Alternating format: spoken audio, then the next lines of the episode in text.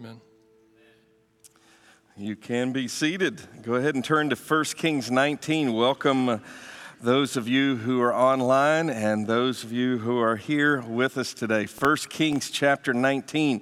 We are looking at a biographical study of the life of uh, Elijah. Before we uh, get started, do one thing, whether you're online or uh, here. Would you just take a deep breath for one second? Just do that. It's His breath. It's the air that God just gave to us. And you know, if you have breath today, then God is offering you hope. 800,000 people a year take their life by suicide because they've lost hope in some area. And so we are talking about hope in this series, 1 Kings chapter 19. And uh, as we begin, I want your participation for just a minute. So if you're online, maybe you could even uh, uh, do a, a, post here. Uh, but here's the question very simple What story do you think of? When you think of Elijah, what story do you think of when you think of Elijah? Somebody tell me a, a story that comes to mind.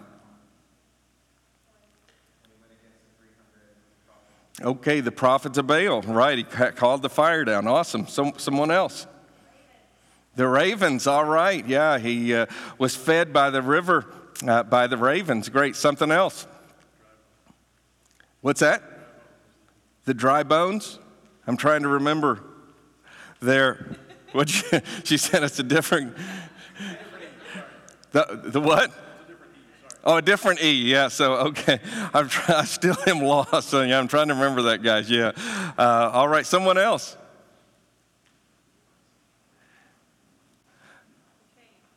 The cave. Okay. Yeah. So we were talking about him in the cave. See, there's a lot of stories about Elijah, but most of them are not about this scene that we're in the cave right now. Most of them are his miracles how he was able to impact the lives of other people, how he was able to make a difference. And we're going to conclude by looking at the end of the Old Testament and the beginning of the New Testament. And when we look at Elijah, we're going to see some wonderful things that are talked about by him, but it's not at his lowest point in the cave. And I want us to understand if you have breath in your lungs today, God offers you hope. He wants to minister to you, and He is here for you. Well, let's pray and we'll uh, uh, jump into this. Dear Heavenly Father, I ask that you would open our eyes that we may behold wonderful things out of your law today. And I ask this in Jesus' name. Amen. Ezekiel. Okay, now I'm remembering. All right, so it just came to mind. So thanks. Yeah, the, the other E you said. All right, got it. All right. Well, uh, November 8th, just a couple weeks away, uh, will be our church's 28th anniversary. Paul and I came to the area 28 years ago, and the piece of advice that one of my professors gave me was don't take a vacation until you have built your first building. And so we went five years and then bought land and was able to build our first building. And uh, we worked really hard to get to that point. Now, I want to say, I think that's terrible advice. If you're going to start a church, don't wait to take a vacation uh, for five years, or if you uh, work on your job, you know, make sure you take vacations as well. But I would just say that, uh, you know, my family learned to work. My dad came from North Carolina, and uh, he worked two jobs to be able to provide uh, for our family. And then he helped his brother start a business. And a few years later, he started a business as well and became quite successful. And humanly speaking, there are two churches that are in existence uh, because of uh, the success that my dad had because of his hard work. He even had a sign in his office that says, Work first then rest. That was sort of how my dad was. Now, he was a great family guy. Once he was off work, he spent time with family, active in church and serving in church, and was uh, very balanced, but he worked a lot of hours. And so, as a teenager, I worked 20 hours a week when I was uh, at school. And then, when I graduated, I started working for my family business and worked six days a week. And then went to Bible college and started this church. And uh, uh so we wanted to succeed. We wanted to do well. We wanted to glorify God. And so, I uh, worked six days a week, often worked long hours in, those early days uh, as well. And I sort of did that work first, and then rest. I tried to spend time with my family. Uh, I tried to uh, you know, uh, study really hard and shepherding uh, God's flock and do outreach and all the administration, administrative things that are needed. But I really, I didn't have much margin in my life. My to do list would be quite long. I had a quantity of accomplishments that I wanted to do that was really unrealistic. And I'm somewhat of a perfectionist, so my quality of work was very high as well. And when you want to do a lot of things and you want to do it exactly right, something is going to happen. You know what's going to happen? You're going to fail. And so when I would fail, I would beat myself up. I'd be upset at myself. Or sometimes people would come up and they were critical of me or something that was uh, going on, and I hadn't created good boundaries. I didn't have good margin in my life at those uh, days, and I could beat myself up. And then when someone else, I've always taken a lot of pride in my work, and when that would take place, it would be very difficult for me. I didn't have much emotional strength to be able to deal with that, and I would kind of crash and burn, and there were times that I would get depressed. Now, we want to be transparent around here. We want to be authentic. We say we want to be real, raw, and righteous. And so I, I just want to share with you that I've had these struggles in my own life. And I hadn't learned the importance of self care at this point. Self care is not selfishness, it's just caring for yourself and being a good steward of yourself emotionally, physically, spiritually, relationally, all those different aspects. And since I didn't have good margin and I would deal with some of these uh, times of depression, I had to learn that, like what Jesus said, behold the fowl, consider the lilies taking time to minister to people, making sure that we didn't just have workers in our ministry, but leaders around here. I did a poor job of that in early years, so I had all the responsibility on me, or at least I felt like I had all that responsibility on me. And uh, it put me, put me into it at times. And there were times in the early years that I would be in this cave, and uh, occasionally since then. And I would get this martyr complex where I was like, man, I'm doing all these things. Why don't other people help, right? And you kind of think highly yourself and then look down on other people. And then you're thinking highly of yourself and you're beating yourself up and thinking you're worthless at the same time. My body would feel heavy. My mind would feel foggy. My emotions were numb. My eyes would be somewhat distant. I don't know if you have ever dealt with that or you've been around a loved one that's dealt with some of those things before. But it's, as I'd said before, emotionally spent, physically exhausted, and relationally isolated. And when you get to a point like that, you are in the cave. And a cave is not a good place. Now, this is a place that Abraham Lincoln, would have entered into Martin Luther, Charles Spurgeon, Moses, Jonah, King David, and even Elijah. And when Elijah ended up in the cave, God came to him and he said, What are you doing here? He wanted him to get out of the cave. So, the last couple of weeks, we've talked about uh, how we can get out of that cave. We talked about how did we get here, and it has a lot to do with our unmet expectations in life. What am I doing here? Emotionally, physically, and relationally burnout. And today, why should I leave here? God comes to Elijah and he says, It's time to get out of the cave. But why should I leave here? Or to be a little more practical, how do I get out of the cave? What are some steps that we need if we've been in the cave or if we're in that cave right now? Because I've talked to people that watch us online or have even been uh, live and said, Yeah, I've been over that during this social distancing, during this isolation where school's at home and work's at home and everything's at home and uh, being kind of isolated. They said they had been to that cave and they had dealt with anxiety, fear, depression, all these kind of things as well. And sometimes even thoughts of taking their life.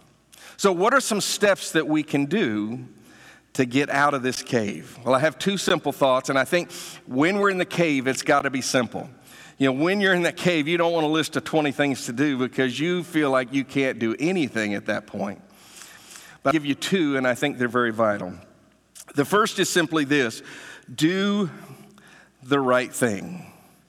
Do the right thing. First Kings 19:11. Notice what it says. Then he said, God talking to Elijah, "Go out." He's saying, "I want you to get out of this cave. You are a prophet." And a prophet speaks to people. That's what it means to be a prophet, to speak in place of. He was a preacher, and you can't preach to anybody while you're in the cave. You've got to get out of the cave. Go out and stand on the mountain before the Lord. And behold, the Lord passed by, and a great and strong wind tore into the mountains and broke the rocks in pieces before the Lord. But the Lord was not in the wind. You see, he was used to the dynamic. Elijah would call down fire from heaven. He performed miracles, brought people back to life. He was able to do all these incredibly dynamic things. And he was expecting God to speak by that way, but God wasn't in the great uh, wind there. The strong wind tore before the mountains and broke the rocks in pieces, but the Lord was not in the wind. And after the wind, an earthquake. Could you imagine how dynamic that would have been? But the Lord was not in the earthquake and after the earthquake, a fire, but the Lord was not in the fire. And after the fire, a still small voice, a whisper. You see, we live in a world of that dynamic. There's always somebody wanting our attention. Whether it's the boss wanting us to work overtime, whether it's the kids asking us to do something, whether we look around and the house is a mess, whether we look at our emails and there's so many that have come in, how am I going to get all this work done today? We've got to do these uh, different activities. Our to do list is so long. We have so much screaming at us in life. But God just wants to whisper to us. And with all that noise, if we don't move away from that, we can't hear the voice of God. He says, Go out so I can speak to you in this still small voice. God is patiently waiting. He wants to talk to us, but He's not going to scream at us. The world doesn't mind screaming, they will do whatever they can do to get our attention. They'll put a cell phone in our pocket that keeps buzzing over and over again that we've just got to regularly check it. But God is patiently waiting.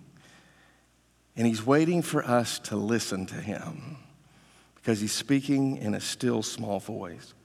And we can't know the plan of God until we stop and listen. Get out of the cave. I want you to listen. Go and listen. Remember Mary and Martha? Mary sat at the, at the feet of Jesus, and Martha was serving. And she was getting her house ready, getting a meal ready for Jesus. And she said, Jesus, why don't you get Mary to help me? He said, She's doing the most important thing. She's just sitting here talking to me. That's what I want you to do. It's not about all the things you can do for God, it's what I can do for you. God was talking to Mary. Just simply do the right thing. I have this note on my desk. It says, Do the right thing, not everything. Do the right thing, not everything.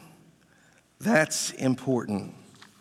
Figuring out what God wants us to do and then doing it. I have a couple questions. Why is it that we try to do so much in life? You know, maybe it's the American way, or maybe it's just the way that we were brought up, or we want to climb to the top of our military career or our, our business and financial success, or even in Christian ministry, uh, there's always somebody asking for something, right? And, and people praise hard work, and maybe that's why we do all those things. But remember, what we say yes to is a no to everything else. And when we say yes to work, we're saying no to our family. And when we say yes to the television, we're saying no to reading our Bible or whatever the case would be. You can't say yes to everything. Why do we fill our schedule up so much? And secondly, why do we feel guilty about saying no? Anybody?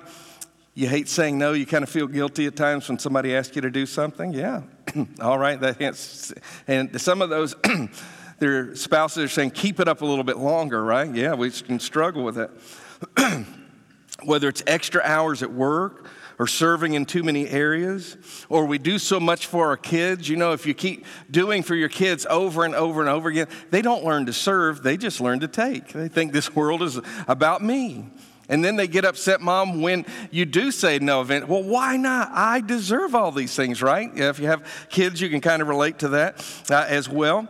And uh, sometimes we keep doing so much for our kids. We're running them around. They're involved in so many sports, so many different activities that they're not faithful in church. And uh, we just need to stop and sit down and talk as a family sometimes, but we can be so busy doing. God said, Hey, I want you to go, get out of the cave and listen. Our misplaced goals can cause us to enter into the cave. Remember how busy Elijah was? He was doing so much on his own because he said, Nobody else is willing to do anything. And he did that to his own destruction. You know, why do you take care of all the things? Take the trash out, do all the to do anything. And then we end up in that martyrs complex. We end up in that cave these misplaced goals, even when we're doing good things. Do the right thing when you're in the cave. Go, he says, first of all in verse 11, go listen, get out of the cave. And then in verse 15, the Lord said to him, Go return. It's not just about what we hear, it's not just about hearing the sermon this morning, but it really is about acting upon what we hear. Go return on your way to the wilderness. And notice this and when you arrive, anoint Hazael as king over Syria. Notice that. I have a job for you to do, and you can't do that while you're in the cave. Look at verse 16 here, very uh, interesting as well. Not only did he anoint the king of Syria, verse 16, and also shall anoint Jehu, the son of Nimshi, as king of Israel. And Elisha, the son of Shaphat of Abel Meholah, you shall anoint as prophet in your place. I want you to get out of the cave so you can go anoint some leaders, political leaders, and the next spiritual leader. Elisha is going to take your place. And you cannot reproduce anything positive while you're in the cave. So I want you to go, get out. I want you to listen. What is it that God wants you to do? And then I want you to act upon it. And one of the most important things you can do is act upon it by pouring your life into some other people. You see, when we're sitting in the cave, we're thinking about poor me, why doesn't somebody call me? Nobody ever does anything for me. I have to do everything, right? It's me, me, I, and it's all those things, and we're focused on ourselves. And God says, Hey, I want you to start focusing on other people. Do the right thing. I want you to go and do. He's saying, I want you to fulfill your responsibilities. You get into the cave, and the house gets messy and there's a bunch of dishes to be done and the bills don't get paid and the laundry's stacking up and you don't feel like going to work and all the things that you need to do. You need to be exercising, to be planning meals uh, well, but you don't feel like it, so you don't go to the grocery store, so you pick up uh, something that's not as healthy to eat, and things snowball and they cycle out of control. And you start looking at yourself, oh man, I just need a break. So you sit down and watch Netflix for several hours and eat a dozen donuts, and you wonder why things aren't going that well, right? And you go, oh, now I just need a vacation. And we just keep running and running. That's what he did. He fled, he ended up in the wilderness, and then he ended up in a cave. And you have to step back and say, I got to get out of the cave. There's some things I need to step up. I need to start doing some things. Maybe we have financial problems because we've missed work or we're not paying our bills, or we have health problems because we're not sleeping right because we stayed up and watched too many episodes of Netflix, and, and then we're not eating right, and we're not exercising. We're not exercising because we don't feel good, and we don't feel good because we're not exercising, right? All these things are happening. Relationship problems because people stop coming around because you're always complaining about everything. You think, nobody loves me. Spiritual problems, so you're not reading your Bible. You don't feel like going to church, so you don't go to church. And all these things snowball. And we end up in this huge emotional problem. Maybe we even ask ourselves the question how could anybody love me? Nobody cares. I mean, I've been there, maybe you've been there. And we need to do the right thing. We need to fulfill our responsibilities. We need to step up. Maybe we need to clean the house. We need to get back on track paying our bills. We need to eat healthy. We need to go to bed earlier. We need to get a better schedule. Maybe we need to exercise. You see, here, here's a couple things. You can be depressed for many different reasons. If there's a spiritual reason, repent. And if it's a physical problem, then get on some medication. And if it's a relational problem, forgive somebody. And if it's a discipline problem, do the right thing. And if it's an emotional problem, you need to start thinking correctly. But we're all alone in this cave. And we feel isolated. And we just sit there. And God says, Go, get out of the cave, do the right thing, fulfill your responsibilities. Number one, do the right thing. Second step, how do we get out of the cave?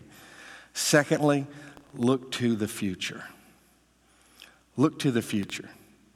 Remember what he did? He anointed Elisha to be the next prophet. Remember, he said, Go, I want you to anoint these kings, and then I want you to anoint Elisha because he's going to take your place. You need to develop other leaders around you. You need to build your team. You can't do all these things. Elijah was doing so much that he ended up in the cave. You see, God is more concerned with who we are than what we do. It's not just going to church or serving in a, a ministry or you know, reading our Bible a certain amount of time or having a Bible verse memorized or whatever we want to put on that list. It's becoming the right kind of person. We need to look to the future and build a heritage because we reproduce who we are, not just what we do. Not, not just tell, right? Have you ever told your kids, hey, I, I'm going to do this, but you can't do it, right? Well, what's going to happen? Oh, yeah, mom, I'll stay away from that. Yeah, dad, okay. Yeah, I'll never do that, even though I see you doing it every night, right? We need to look to the future and build a heritage. Now, let me pause for a second because last week and, and even a little this week, I talked about criticism in the ministry. And let me say so it is October, Pastor Appreciation Month. And I want you to know occasionally we, you know, we've got to deal with problems or sometimes criticism. Uh, you know, the past six months, like when do you open up? When do you start kids ministry? Uh, at what points do we put masks on? How do we deal with this? How do we clean everything? You know, and, and there's been all kind of different ideas, and sometimes, you know, uh, different ideas lead to uh, people being upset or whatever. But let me say this: uh, we love serving in this church here. The pastoral team counts it a blessing. You do make it easy uh, for us to be able to serve you. And I just want to say how much I appreciate the team. You know, when we decided to start having services again, not everybody was coming back. Some shouldn't be coming back because of health issues. We understand that. But not everybody was coming back. And not only did we have to fill one service, we decided for social distance reasons we we're going to have two services. So, having two services with half the number of people, that wasn't an easy thing. Whether it be the music team that's gone uh, at that second mile and gone extra, or when we started the kids' ministry with our nursery and toddlers and the preschool and their elementary classes. I mean, that team has stepped up and served our church well, and I hope you show appreciation to them because they are doing such a wonderful job. Many of them are going the extra mile right here. But let me say this if you are a ministry leader, you can go the extra mile temporarily. But if you try to do it all on your own and you don't build a team, you'll probably end up in that cave and you feel like, I do everything, nobody wants to do anything else. And when you end up in that kind of attitude, you probably won't enlist anybody. We are so grateful for the team that's working at building our kids' ministry and working in other areas, uh, whether it's removing the chairs here after this service or the grounds ministry or the welcome team has, uh, does such a great job in keeping us secure in these different areas to their people that look to the future. And it's not just, oh man, it's been a difficult six or seven months, or, you know, I'm going through struggles. I have family issues. All work is kind of a pain and all these kind of uh, issues. But the reality is, we need to focus on others. Look at verse 18. God says this to Elijah Yet I have reserved 7,000 in Israel, all whose knees have not bowed to Baal, and every mouth that has not kissed him. Sometimes young people feel, I'm the only one that's trying to live for God. Everybody else is doing all these things. I want you to know we're not alone. There are other people that are doing the right thing. We need to make sure. See, you don't find them in the cave, though. And you don't find them at the parties uh, either. You find them by walking with godly people. There's 7,000. There's still other people around. There is a heritage that's here. Let's look at pouring into other people. Elijah, you're a prophet. Minister to people. Don't stay in the cave. And then verse 19, notice how he enlists Elisha here. So he departed from there and found Elisha, the son of Shaphat, who was plowing with 12 yoke of oxen before him and he was with the 12th. Then Elijah passed by him and he threw his mantle on him. Remember what God said I want you to anoint Elisha to be the person that's going to take your place. He's going to be the next prophet. And he threw his mantle on him, describing Elisha knew what that meant. Look at verse 20. And he left the oxen and ran after Elijah and said, Please let me kiss my father and mother, and then I will follow you. I just want to go back and say goodbye. And he said, Go back again. What have I done to you? Just remember, you are called, you have a plan. So Elisha turned back from him. And he took a yoke of oxen and slaughtered them and boiled their flesh. Wow, he took the oxen and killed it using the oxen's equipment. He burnt up the plows. What did he do? He said, Man, God has called me to this, so I have to burn this bridge, so I'm no longer going to work in the field. God's called me to be a prophet. And he burns up the plow and he serves other people, and they ate. And he arose and followed Elijah and became his servant. Do you know what impresses me uh, so much about uh, being able to serve here for 28 years? That kids that grew up in this church, that they serve in the music ministry or they serve in the back or they work in our Impact Kids Wing or working with our, our teenagers and serving in so many different areas. It's such an incredible blessing to see our families growing and reproducing. When studies say that the majority of teenagers, once they get out of high school, they enter into college or the workforce, stop going to church, and most never return. That's a scary statistic. That's why we say around here that our teens are not the future church, they're our current church. We want them actively serving. And our young adults do such a great job of building relationships and building them up so they can serve in the ministry around here as well. You see, it's about looking to the future, it's about building a heritage. And when we're in the cave, we're so caught up with who we are and what we're, we're doing, we need to say, All right, I need to get out of the cave. I need to listen to the voice of God. I need to obey. And one of the key things is investing in the lives of other people. Over the summer, someone was uh, preaching and they said, You know, I've realized that to leave a legacy, it's not just about when I brought my kids up when they were in my home, but it's me being a good example for my adult children and even my grandchildren. And I was like, wow, that's powerful.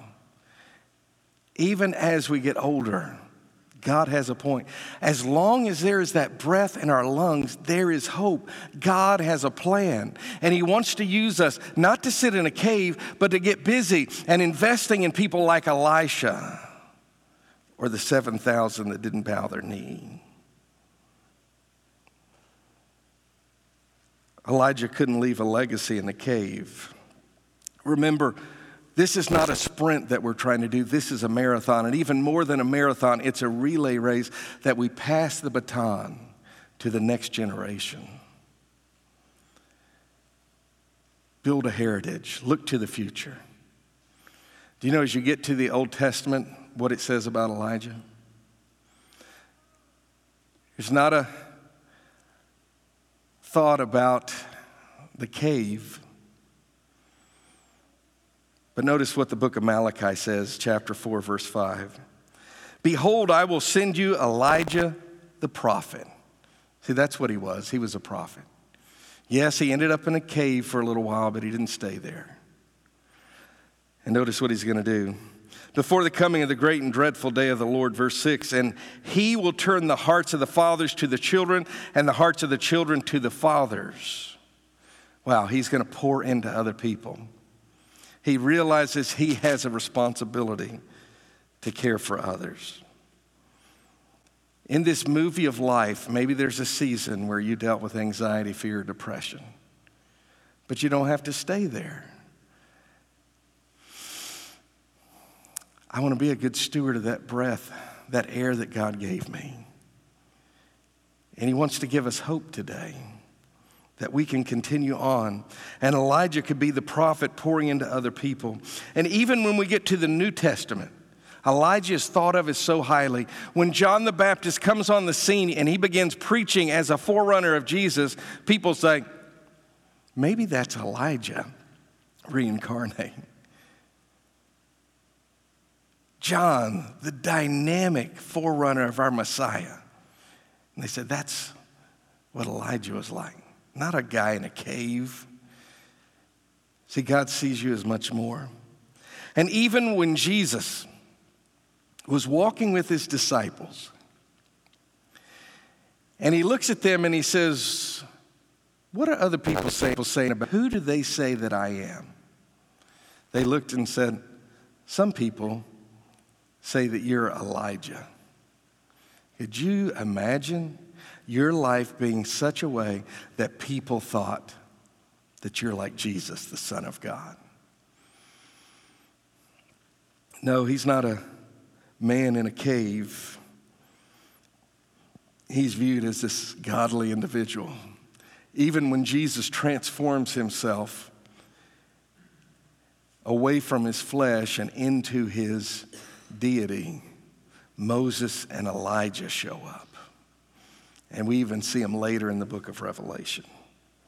Yes, for a season, we may go through fear and anxiety. We may have discouragement and depression, but God says, get out of the cave. I don't want you staying in there do the right thing and look to your future. There's somebody that you can invest in. It's not over. There is hope. I want you to impact lives for God's glory. There's still stuff to do. As long as you have breath, then God is saying, I will give you hope. We just need to listen to it. In the cave, our mind plays tricks on us. It gets really negative and nasty. But if I can stop and listen to the voice of God, and friend, if you're here struggling or have a spouse that's struggling or a child or a parent or grandparent that's struggling with depression, we can make a difference in their life. God can make a difference in their life. And if you're online, you feel isolated and alone today, I know it's been a difficult season for many people. I want you to know that God wants to give you hope. Jesus died for you. That's how much he loves you. Isn't that incredible? He gave his life up so you and I could spend eternity with him. That's an incredible love. As Pastor Steve was talking about heaven a little while ago. What a wonderful place. Jesus died for us. We should live for him. If you don't know Jesus as Savior, get that settled in your life.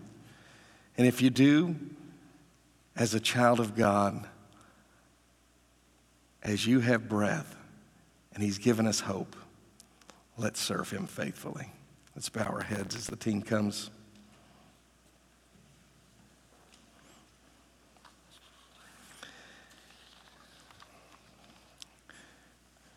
Friend, with your heads bowed, whether you're online or on site, as you're listening to the voice of God and his still, quiet voice, as he whispers to you, there's other voices raging. There's the satanic realm that's wanting you to be negative and think negatively. There's other people, maybe you have a parent that criticized you growing up and said you would never turn out. Maybe there's an ex spouse that was critical of you. Maybe you feel like a failure at work or in other areas of life. and you've ended up in this cave, or maybe you have been so successful and you just have set poor boundaries, and, and occasionally you just end up in that place and you haven't had good self care. Either way, your thoughts turn negative, and then you start taking it out on yourself. And if we're not careful at those times, our thoughts can go so negative that we even think of taking our life. Dear Father, I pray for those that are struggling in isolation and discouragement. They feel like they're in that cave right now. May you give them hope. May you give them love, joy, and peace today. I pray for the people that are in this room. I pray for their families. Lord, during this moment, may they turn to you. May they listen to the next step. And God, may they take that next step of being open and honest with some people. Lord, they've tried it on their own and they end up in the cave. Help them to get around some people that can help them. Help loved ones, help this church to be there for them. And, friend, just before we conclude our prayer, if you don't know for sure you're going to heaven, admit to Jesus that you're a sinner and trust Him because He died, was buried, and He rose again the third day. And He's waiting up in heaven to hear from you, just to call upon Him, ask for forgiveness, and ask for that free gift of salvation by faith right now. Call upon Him. Dear Jesus, take this time and I pray that you would change minds, that you would change hearts, that you would change lives and families and our communities and our church. God, give us hope today. You are the God of hope. Thank you that we can cast our cares upon you because you care for us. In Jesus' name.